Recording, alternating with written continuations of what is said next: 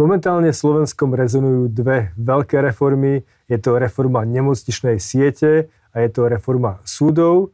Obidve sa dotknú jedného menšieho alebo možno stredného slovenského mesta, a to je mesta Partizánske a preto je mojím potešením, že tu môžem rozprávať s e, pánom Jozefom Božíkom, primátorom mesta Partizánske a zároveň aj podpredsedom Trenčianskej župy. Dobrý deň, vítam vás tu. Pane pekný deň, pekne ďakujem za pozvanie.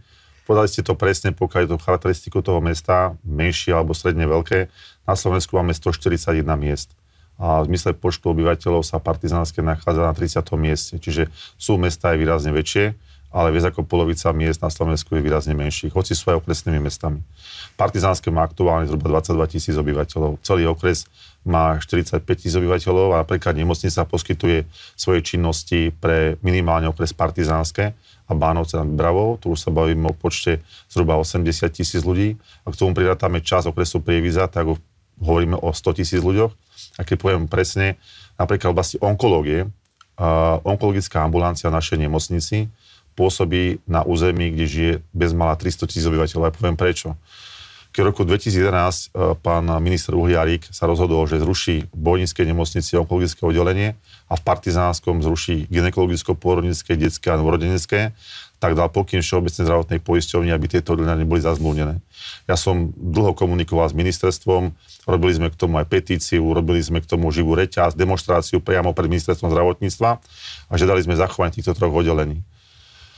V Bojniciach sa tá onkológia nepodala zachrániť. V Partizánskom sa tie tri oddelenia zachránili vďaka tomu, že mesto Partizánske spolupráci s lekármi sa dohodlo tak, že musíme hľadať strategického partnera, ktorý si nemocnicu prenajme. Čiže my sme nepredali nemocnicu, ale prenajali bola transparentná verejná obchodná súťaž, kde sme hľadali investora. Našli sme investora, ktorý bol ochotný poprvé vyplatiť dlhy nemocnice voči tretím osobám aj voči mestu a zároveň garantovať činnosť všetkých troch oddelení, ktoré neboli zazmluvnené Všeobecnou zdravotnou poisťovňou. Tak toto bežalo takmer 8 rokov do roku 2018. A tým teda, že onkológia Bojnicia zanikla, u nás to oddelenia nezanikli, postupne sme priberali aj lekárov, našli sme aj otvorili sme aj onkologickú ambulanciu, máme tam mladú lekárku, veľmi šikovnú, máme tam už ďalšiu lekárku, ktorú si pripravujeme. Tým, že v Bojniciach je iba jeden onkológ, ktorý má 76 rokov, čiže už ten vek je potom, ako to oddelenie celé zaniklo, on bol primárom toho oddelenia, Uh, boli tam konec koncov nakoniec tri lekári, z ktorých jedna pani doktorka žiaľ zomrela minulý rok, jedna pani doktorka sa rozhodla z titulu covidu, že ukončí svoju činnosť, bola v uchodkovom veku, ostal tam on sám ako bývalý primár, tak ľudia chodia z celého okresu Prieviza, partizánske Bánoce, pa dokonca zo Žiaru nad Hronom, čo už je úplne iný okres, úplne iný kraj, do partizánskeho, keď to naštítate, tak je to počet obyvateľov 250-300 tisíc, ale onkologická ambulancia urobí mesačne okolo 800 výkonov, alebo teda príjme 800 pacientov, čiže obrovské číslo. Obrovské číslo. Čiže v tomto kontexte my sme si tú nemocnicu nejakým spôsobom zachránili, stabilizovali. No a teraz žijeme dobu, kedy ako keby také malé deja vu v roku 2011 pán Uliarik a teraz pán Lendvarský, respektíve pán minister Krajči, prišli s nejakou reformou, alebo teda možno, že nie oni, ale ich týmy, alebo nejakí štátni tajomníci a začali to riešiť tak, že budú nemocnice meniť na komunitné nemocnice. A v prípade partizánskeho komunitná nemocnica znamená, že zanikne väčšina oddelení. Dnes máme 8. A tým, že Partizánske je súčasťou Trenčanského kraja a Trenčanský kraj od roku 2011 zaznamenal poprvé zrušenie dvoch nemocníc, to je Púchov a Trenčanské teplice, a po druhé nemocnice ako Ilava, Bánovce nad Vebravou, Handlova, ale aj Nové mesto nad Váhom, ktoré dlhodobo malo vždy iba tri oddelenia, sa zmenili na nemocnice, ktoré majú od 1 do 3 oddelení, čiže splňajú tú klasifikáciu kvázi ODH a nejaké malé interné alebo ODH, tu rehabilitácia. Toto všetko jednoducho už dnes môžu byť tie komunitné nemocnice, hoci sú kategórii všeobecných nemocníc. Ale partizánske splňa stále charakter všeobecnej nemocnice, lebo máme tam relatívne dostatok lekárov aj na ginekologicko-pôrodnické, detské, novorodenecké, neurologické, a propos neurologické, keď bol pán predseda parlamentu v Partizánskom pred pár dňami, tak neurologovia informovali uh, pána predsedu parlamentu, že od januára do oktobra urobili 300 akutných výkonov cievných príhod, kde minimálne 150 prípadoch, keby mali čakať na prevoz do iných pracovísk, tak by to boli nezratné stavy poškodenia mozgu. Čiže tá adekvátna medicínska liečba v tom partizánskom je. A ja som argumentoval, keď sme boli u pána ministra, že je skutočne potrebné, aby prichádzala reforma, ktorá už dopredu klasifikovala nejakých 23 nemocníc, že budú tzv. komunitné. Komunitné to znamená chronicky chorí a aj nejaké akutné lôžka, ešte uvidíme aké.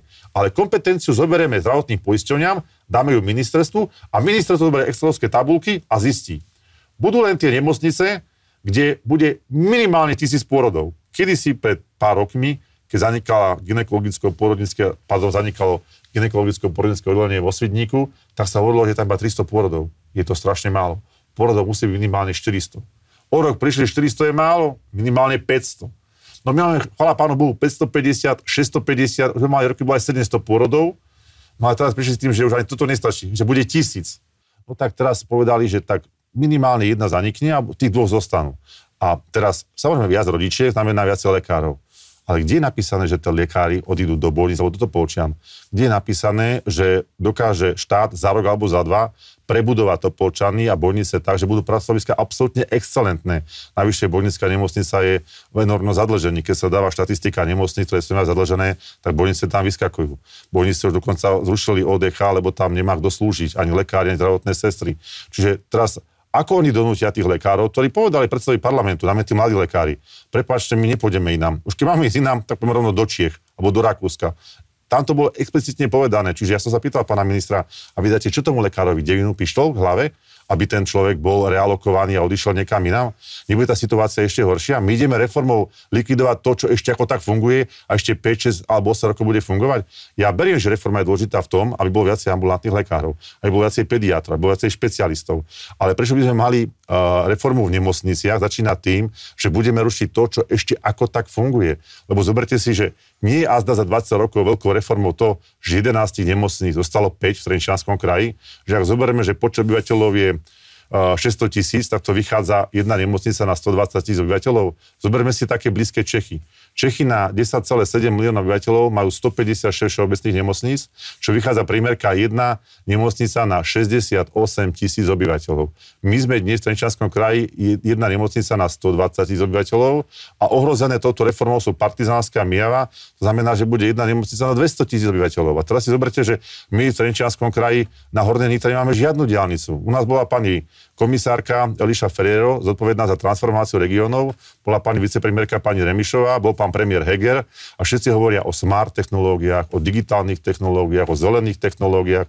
Hovoríme o tom, ako udržať obyvateľov na Hornej Nitre ktoré je ťažko skúsané tým, že mali sme tam, alebo máme tam ešte stále uholnú elektráreň, ktorá spôsobuje emisie oxidu siličitého, čo sme chvála pánu Bohu dosiahli je to, že sa zakázali aspoň tie prevádzkové pokusy, ktoré nás dusili tak, že boli 10-násobne prekročované limity emisí oxidu siličitého, ktorý mimochodom je veľký karcinom a spôsobuje uh, onkologické ochorenia, tak dosť často vyskytujúce sa na uh, území regiónu Hornej Nitry. A teraz toto sme dosiahli, že teda uh, už nie sú prevádzkové pokusy, ale oxid siličitý sa stále v nejakých emisiách ešte vyskytuje, pretože je nejaká zákonnosť stanovená limitná hodnota, ktorá môže ísť do ovzdušia.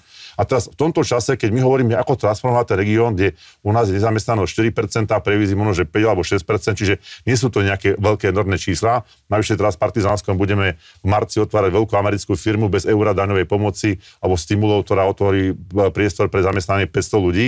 200 má pre priestor v Bánovciach a 300 bude príjmať Partizánskom, čo je zase veľmi slušné číslo. Tak ľudia akože majú kde pracovať, majú kam dochádzať do práce, keď dochádzajú do Bánovic alebo do Topolčian, ale nebudú mať dostupnú zdravotníckú starostlivosť. Keď e, mi ho píšu záchranári, moji kamaráti, priatelia, že čakajú na urgente v Topolčanoch e, a v Prievizi a nestíhajú a točia sa, čakajú tam 3 alebo 4 hodiny, lebo jednoducho jednak počet lekárov, zdravotných sestier, vybavenosť nemocníc, jednoducho sme nejak, nejakom priestore a čase a v tejto chvíli ešte do toho má prísť to, že jedna nemocnica bude transformovaná komunitnú. A viete, tak znesenie to znie komunitná a možno, že nejaké oddelenia zostanú, ale primárne komunitné nemocnice budú nemocnice pre chronických pacientov. A teraz si zoberte, otvorili sme novú ambulanciu, ambulanciu endokrinologickú a teraz sú tam mladí lekári. Je tam, chvala pánu Bohu, dosť mladých lekárov, niektorí sú len zo Slovenska, niektorí sú aj z Ukrajiny a samozrejme, že potrebujú tú interakciu s tými lôžkovými oddeleniami, aj s tými akutnými stavmi. Ale keď vám tam nechajú len chronických chorých, takí, ktorí sa tam budú len doliečovať a dajú vám tam nejakú rehabilitáciu. Koľko z tých mladých tam v tej chvíli zostane? A teraz, akú zlú situáciu má nemocnica v Partizánskom, keď permanentne Raz je to pani Kálavská, predtým pán Uhliarík, predtým ešte generálny sekcie pán Hochel v roku 2008, teraz je to e, súčasný pán minister Lendvarský, stále splňujú nejaké nemocnice, ktoré majú zaniknúť. Aká je to motivácia pre mladého lekára uvažovať nad tým, že pôjdem do nemocnice, o ktorej permanentne sa splňuje v médiách, že nejakým spôsobom ohrozená. Veď to je taká diskvalifikácia, to je tak diskriminačné, ale viete, no, kde sa budem stiažovať? Samozrejme, beží petícia, robíme rokovania, pozveme pána predsedu parlamentu aj nejakých poslancov parlamentu. Ja som pozval pána ministra, pán minister, ak chcete robiť reformu, poďte ju vysvetliť priamo na tvár miesta. Nežijete na východ Slovenska, kde máte primátora, kde v tom meste sa nič neruší a tam ti presne, o tom, že aká je tá reforma super. No však keď by v meste partizánske nebudú nič rušiť, tak, tak samozrejme, že sa bude dobre diskutovať, ale príďte do toho regiónu, kde idete rušiť a rušíte, alebo máte záujem rušiť oddelenia. V, v nemocnici máte záujem, pani ministerka Kolíková objavila, že len 4 súdy len 4 súdy stačí zrušiť a jednoducho súdnictvo bude absolútne super. Pôvodne mal byť 24, teraz budeme 4, Partizánske, Bánovce, Skalica a Kežmarok. Keď tieto zrušia, tak sa pobetrhajú všetky korupčné väzby, väzby, všetci budú odborne profilovaní a všetci budú absolútne super. Na toto všetci čakajú. Európska únia sa trasie, že keď tie 4 súdy zaniknú a pani Kolíková to presadí, že na Slovensku bude absolútna spokojnosť so súdnictvom. Viete čo, no to je taký argument, ak pomevzíme na jahody. Čiže a, aj voči tomuto sa my normálne, reálne staviame a vysvetľujeme, a opäť v súvislosti teda som trošku preskočil do inej témy, že nie je možné, aby takýmto spôsobom, hurá systémom, sa povedalo, že základom reformy je rušenie súdov. Veď ja nehovorím myš proti odbornej profilácii, ale aby uh, bolo tým istým ústavom povedané, že keď reforma prejde v tom, tej tretej modifikácii a zrušia 4 súdy, tak bude s korupciou vyzametané, No a aká korupcia bola v Partizánskom? Aké tam boli prípady? Ja neviem, tá, či tam niekto niekomu donesol strapec hrozná, dve jablka alebo tri kačice. Lebo takéto sa neudialo, hej? A, a teraz zoberme to tak, tie súdy majú svoju náväznosť jednak na prokurátoru, na činnosť policajného zboru, ale majú náväznosť aj na oddelenie sociálno-právnej ochrany a kurately detí. Teraz, čo s tými prípadmi, ktoré rieši úrad práce v Partizánskom, ktorý je najvyšší úradom práce nielen pre Partizánske, ale aj pre Bánovce nad Bebravou. Tu sú také dichotomické stavy, také činnosti jednotlivých ministrov, že príjma sa niečo v Bratislave na základe nejakých dát, ktoré vychádzajú z nejakých excelovských tabuliek, ale oni zabúdajú na to, že tie inštitúcie štátnej správy alebo inštitúcie verejnej moci sú alokované z nejakého titulu a sú to živé organizmy. A do istej miery nadvezujú aj na inštitucionálny význam tých miest, kde sú priamo umiestnené, kde sú alokované. Poviem príklad, včera som mal pracovné raňajky e, s pánom Amdurom Tripom. Je to prezident spoločnosti Medline. Je to jedna z troch najväčších e, spoločností na svete, ktorá sa pohybuje v medicínskom priemysle a oni teraz idú sústrediť celú výrobu uh, pre strednú Európu aj pre západnú Európu do partizánskeho. A teraz zvažujú, že postavili jeden závod, že postavili ešte jeden a chcú tam budovať aj veľké logistické centrum pre, pre, pre celú strednú Európu. A teraz sa ma pýtal, čo nové v partizánskom. Tak som povedal, že momentálne zápasíme aj s vládnou mocou o to, aby sme tu v takém, takomto meste mali zachovanú nemocnicu s 8 oddeleniami. Veď pre Boha my v partizánskom nemocnici neoperujeme ani mozog, ani srdce, nerobíme ani karcinom hrubého čreva. Na to sú vyššie pracoviska, to akceptujeme. Ale malú chirurgiu s piatimi chirurgami jednoducho partizánskom zvládneme. A toto je to, čo chceme zachovať. A možno, že tie chirurgické sety, ktoré sa zatiaľ vyvážajú najmä do západnej Európy, do Holandska, do Belgická, do Nemecka a podobne, sa budú využívať ako najkvalitnejšie aj v tej našej nemocnici v Partizánskom. Ja som včera presviečal a sme sa dohodli s pánom prezidentom, že naša nemocnica môže byť modelová pre využívanie práve takýchto najmodernejších produktov v medicínskom priemysle. No ale tuto, ak mi pán minister uh, v Bratislave povie, že teda oni to tak vyhodnotili, že 550 porodov je málo a že mal by byť minimálne tisíc. Pýtal som sa pána štátneho tajomníka pani Salajovej, že koľko tých porodov bolo takých, že boli ohrození, ohrozené deti na živote, alebo koľko tých detí bolo ťažko uh, chorých z toho titulu, že bol zlý pôrod. To mi nevedeli povedať. Lebo nestačí iba hodnotiť to, že keď nie je 300, tak 400, keď nie je 400, tak 550, ale povedzte, čo s tým reálne súviselo. A to je to, čo mňa osobne veľmi trápi, lebo Samozrejme, že tí občania očakajú od primátora, že to bude ten, ktorý sa postaví a zachráni, vybojuje, vyboxuje. Ja som nezávislý a to je veľká výhoda. Ja môžem komunikovať aj zľava, aj zprava. A tým, že nie sú žiadnej politickej strane, tak mám relatívne známych, dobrých aj, aj v iných politických stranách, aj vo vládnych, aj v opozičných. A keď som sa vládnych politikov, ktorí sú aj kolegovia primátori, pýtal, že má to vôbec uh, zmysel bojovať. Sú to primátori približne takých veľkých miest ako partizánske, a oni povedali, bojuj, lebo mne to už meste zobrali, mňa je to nezratné. Keď to zoberú tebe, už sa to nikdy do partizánskeho nevráti. Čiže ja bojujem, robím to, čo môžem, to, čo mi sily stačia, no ale ako dopadnem, to ukáže budúcnosť. Spýtam sa vás, tie reformy, ktoré sú plánované, alebo v podstate o ktorých sa teraz bavíme, tak myslíte si, že majú nejaký racionálny základ, že je potrebné robiť vôbec reformy takéto, alebo nie? Čo si o nich myslíte? Samozrejme, že keby som povedal, že má zostať status quo, tak by som nevnímal realitu. Ja si uvedomujem, že slovenské zdravotníctvo má veľa problémov. Len ja upozorňujem na to, že problémy slovenského zdravotníctva sa nevyriešia tým, že budeme rušiť tie oddelenia, ktoré reálne fungujú. Ja som povedal aj pánovi ministrovi, ak je potrebné, aby nemocnice, ktoré už dnes nie sú všeobecné, sa nazývali komunitné, dobre, v poriadku, nech sa páči. U nás je to práve tá Handlová, Bánovce nad Bebravou, Ilava, lebo tam sú oddelenia buď jedno, minimálne, alebo maximálne tri. Čiže už tam nemajú ginekologicko-porodnické, detské, novorodenecké, neurologické oddelenie anestézie, intenzívnej medicíny, to, čo my v stále Partizánskom máme.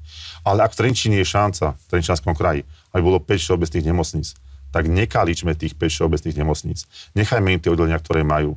Preto, lebo je tam stále nádej, a ja sa priznám, že nášmu pánu rejiteľovi sa to aj darí, získavať nových lekárov, či už zo Slovenska alebo z Ukrajiny. A pán minister reálne povedal na tej diskusii, ktorá bola v stredu, bol som tam spolu s kolegami zo ZMOSu, boli sme tam piati ako primátori miest, respektíve šiesti, a povedal, že, že uh, oni už dnes rokujú na Ukrajine s Charkovom, že tretiaci, ktorí tam študujú medicínu, uh, budú uh, praxovať na Slovensku a budeme si vychovať ukrajinských lekárov, ktorí budú prichádzať na Slovensko.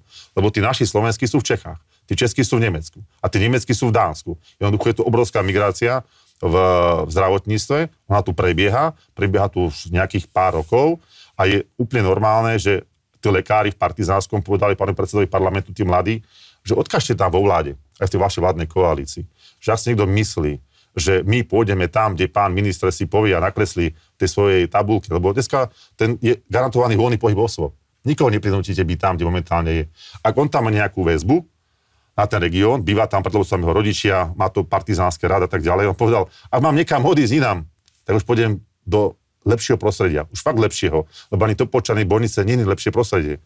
Lebo boli tam urobené investície, ale tie sú neporovnateľné nižšie oproti tomu, čo máme hneď za starým Hrozenkovom, ako ideme z nášho kraja smerom na Moravu to, ako je, ako stave nemocnica Zlín, akom stave je nemocnica vo Valarskom Medzižiči a tak ďalej a tak ďalej. Jednoducho, tie nemocnice sú lepšie. A tam je potom problém v tom, pýtam sa, ako je to teda možné, že tí Česi dajú do toho zdravotníctva 18 miliárd a my namiesto toho, aby sme tam dali tých 9, čo je polovica hľadiska ekvivalentu počtu obyvateľov, dávame iba 7.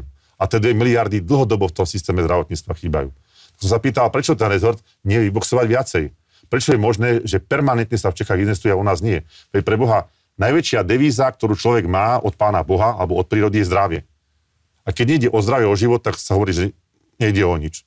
Čiže ak my hovoríme, že zdravie je našou prioritou a my máme stále ten istý objem peňazí, potom sa vytešujeme, že bude miliarda a miliarda a za miliardu robíme všetko. Za miliardu prebudujeme zdravotníctvo.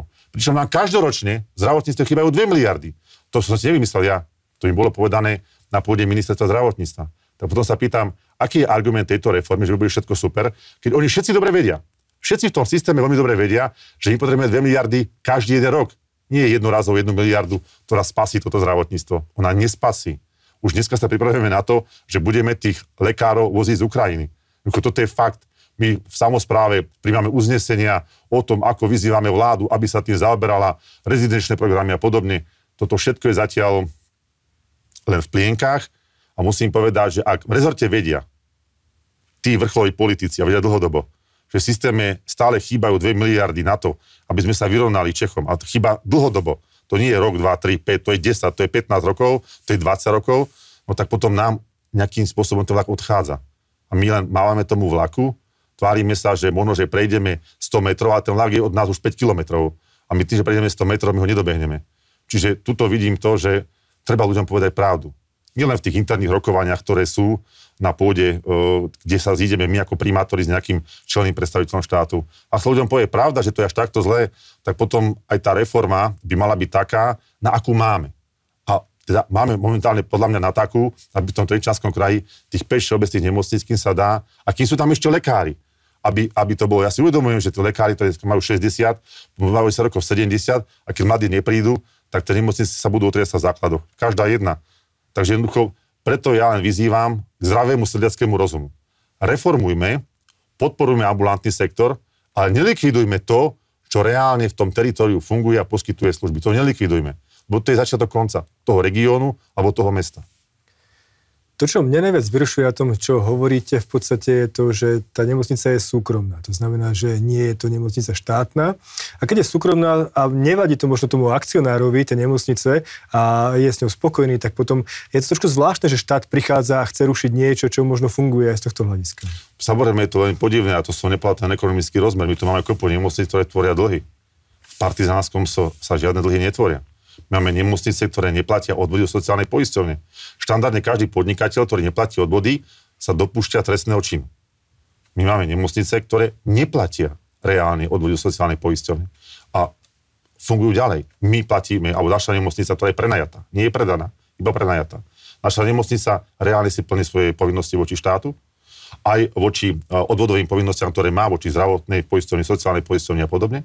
Toto všetko beží nevytvára enormný zisk, ale nevytvára ani stratu. To znamená, že jednak jednej možno, že nejaký mierny zisk, ten sa možno, že stratí niekde v tom, tom, tom manažmente, že sa použije na správu a tak ďalej, ale tu sú nemocnice, ktoré reálne tento štát nestoja nič.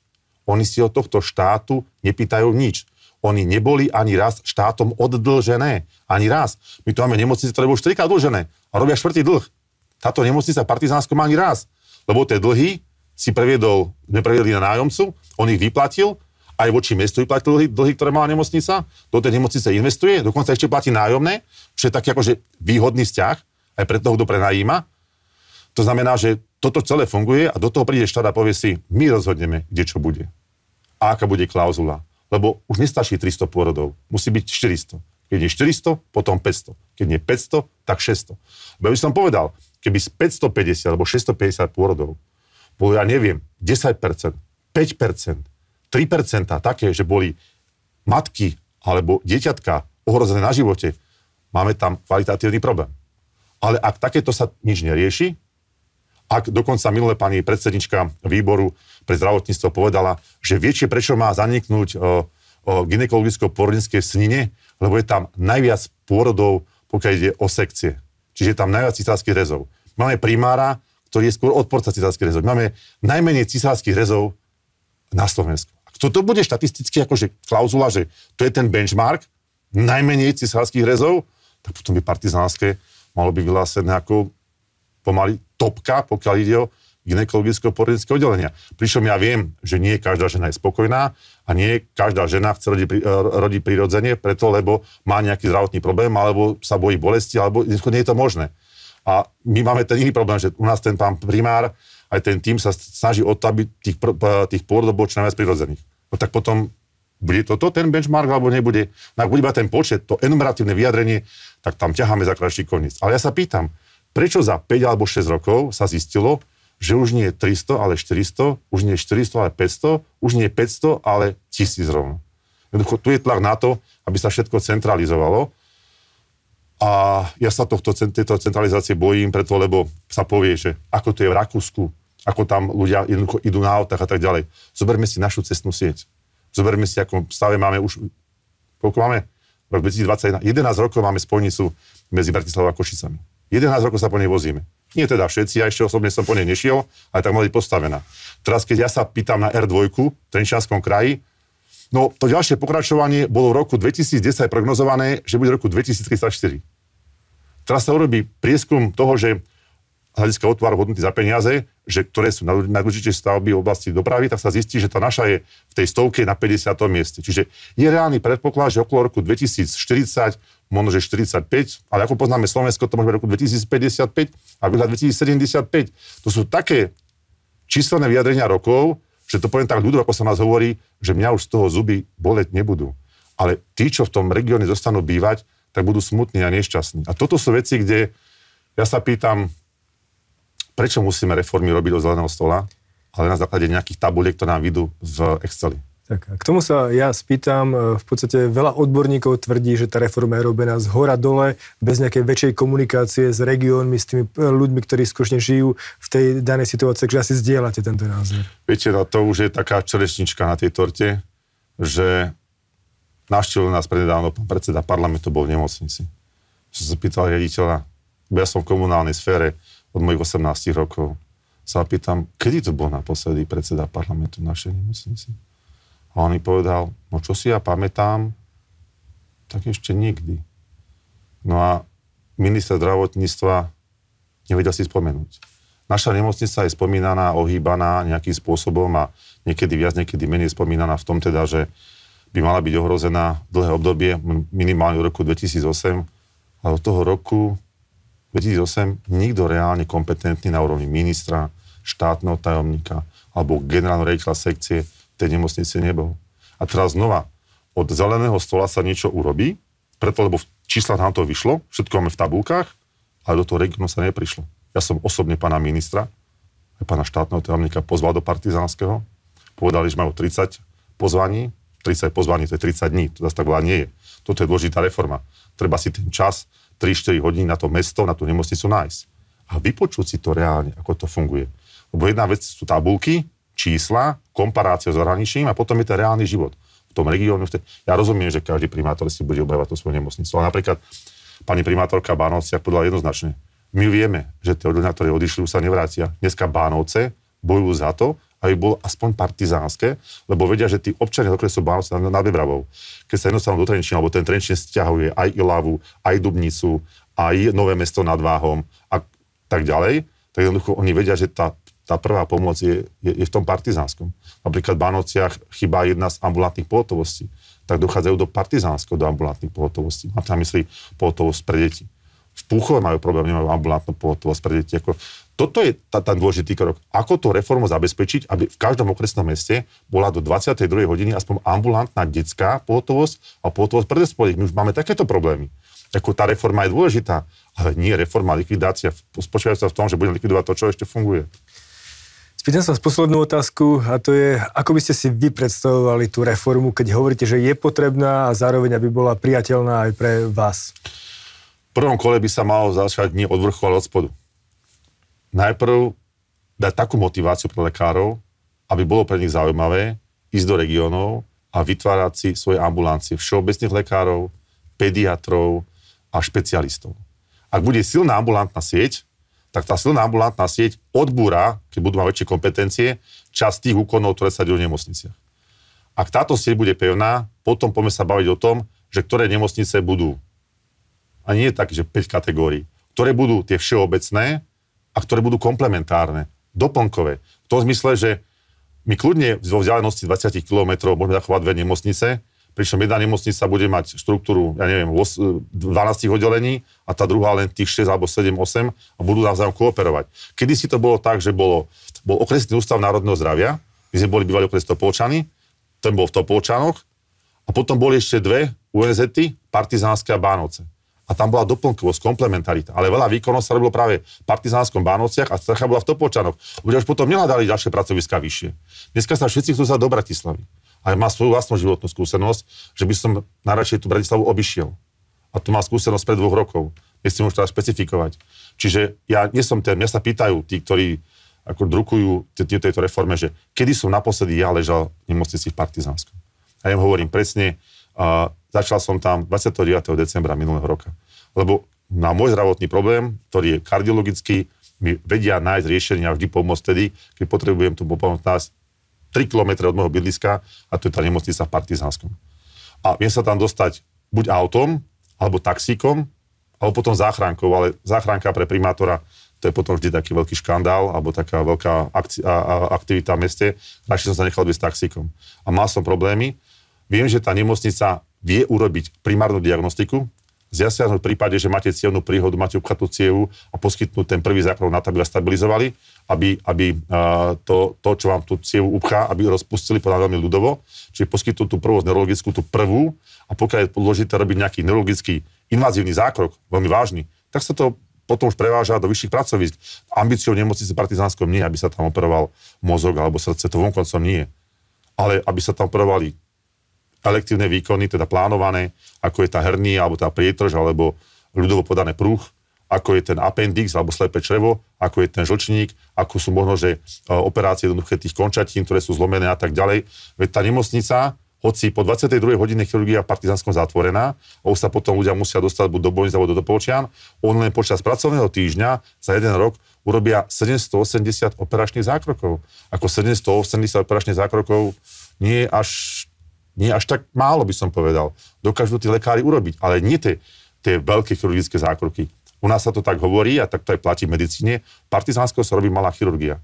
Ale vďaka tomu, že to je malá chirurgia, máme tam dve operačné, dva operačné sály, tak vieme bez problémov, keď nejaký problém pri prirodzenom pôrode, urobiť okamžite aj tú sekciu na tých chirurgických sálach. Keď vám skončí chirurgia a skončí vám tým pádom aj oddelenie anestézie, však potrebujete operačný a intenzívnej medicíny, tak vám okamžite končí ginekologicko-pôrodnické. To vám hneď uľavá tlak na to, že nepotrebujete novorodenecké. A keď vám malé nemocnici skončí ginekologicko-pôrodnické a novorodenecké, to vám končí aj detské. Lebo v týchto malejších nemocniciach, tí, čo sú na detskom oddelení a novorodeneckom, tak často vykonávajú prácu na obidvoch oddeleniach. Čo je úplne logické, lebo s menším personálom musíte robiť viac činností. Ale Nepamätám si, že by bol nejaká kauza, ja neviem, v Markíze, alebo v Jojke, alebo v slovenskej televízii, kde by takýmto spôsobom riešili práve partizánske, že sa tam stalo nejaké niečo, niečo, niečo hrozné. A z toho titulu si myslím, že je mojou povinnosťou ako človeka, ktorý je v dočasne prepožičanej funkcii, sa o ten región starať a využívať všetky spôsoby zákonné a legálne na to, aby som si ten región obhajoval aby som spolu s mojimi kolegami, poslancami v meste a spolupracovníkmi v rámci Mestského úradu robil všetko preto, aby tie inštitúcie, ktoré v Partizánskom sú, aj ako je uh, nemocnica, aj ako je súd, v tom Partizánskom zostali. Myslím si, a povedal som to aj pánovi ministrovi, keby ste, pán minister, vy boli v mojej koži, robíte minimálne to isté, čo robím ja. Minimálne. Tak toľko pán Jozef Božík, primátor mesta Partizánske a podpredseda Trenčanskej župy. Veľmi pekne ďakujem. Ďakujem aj ja.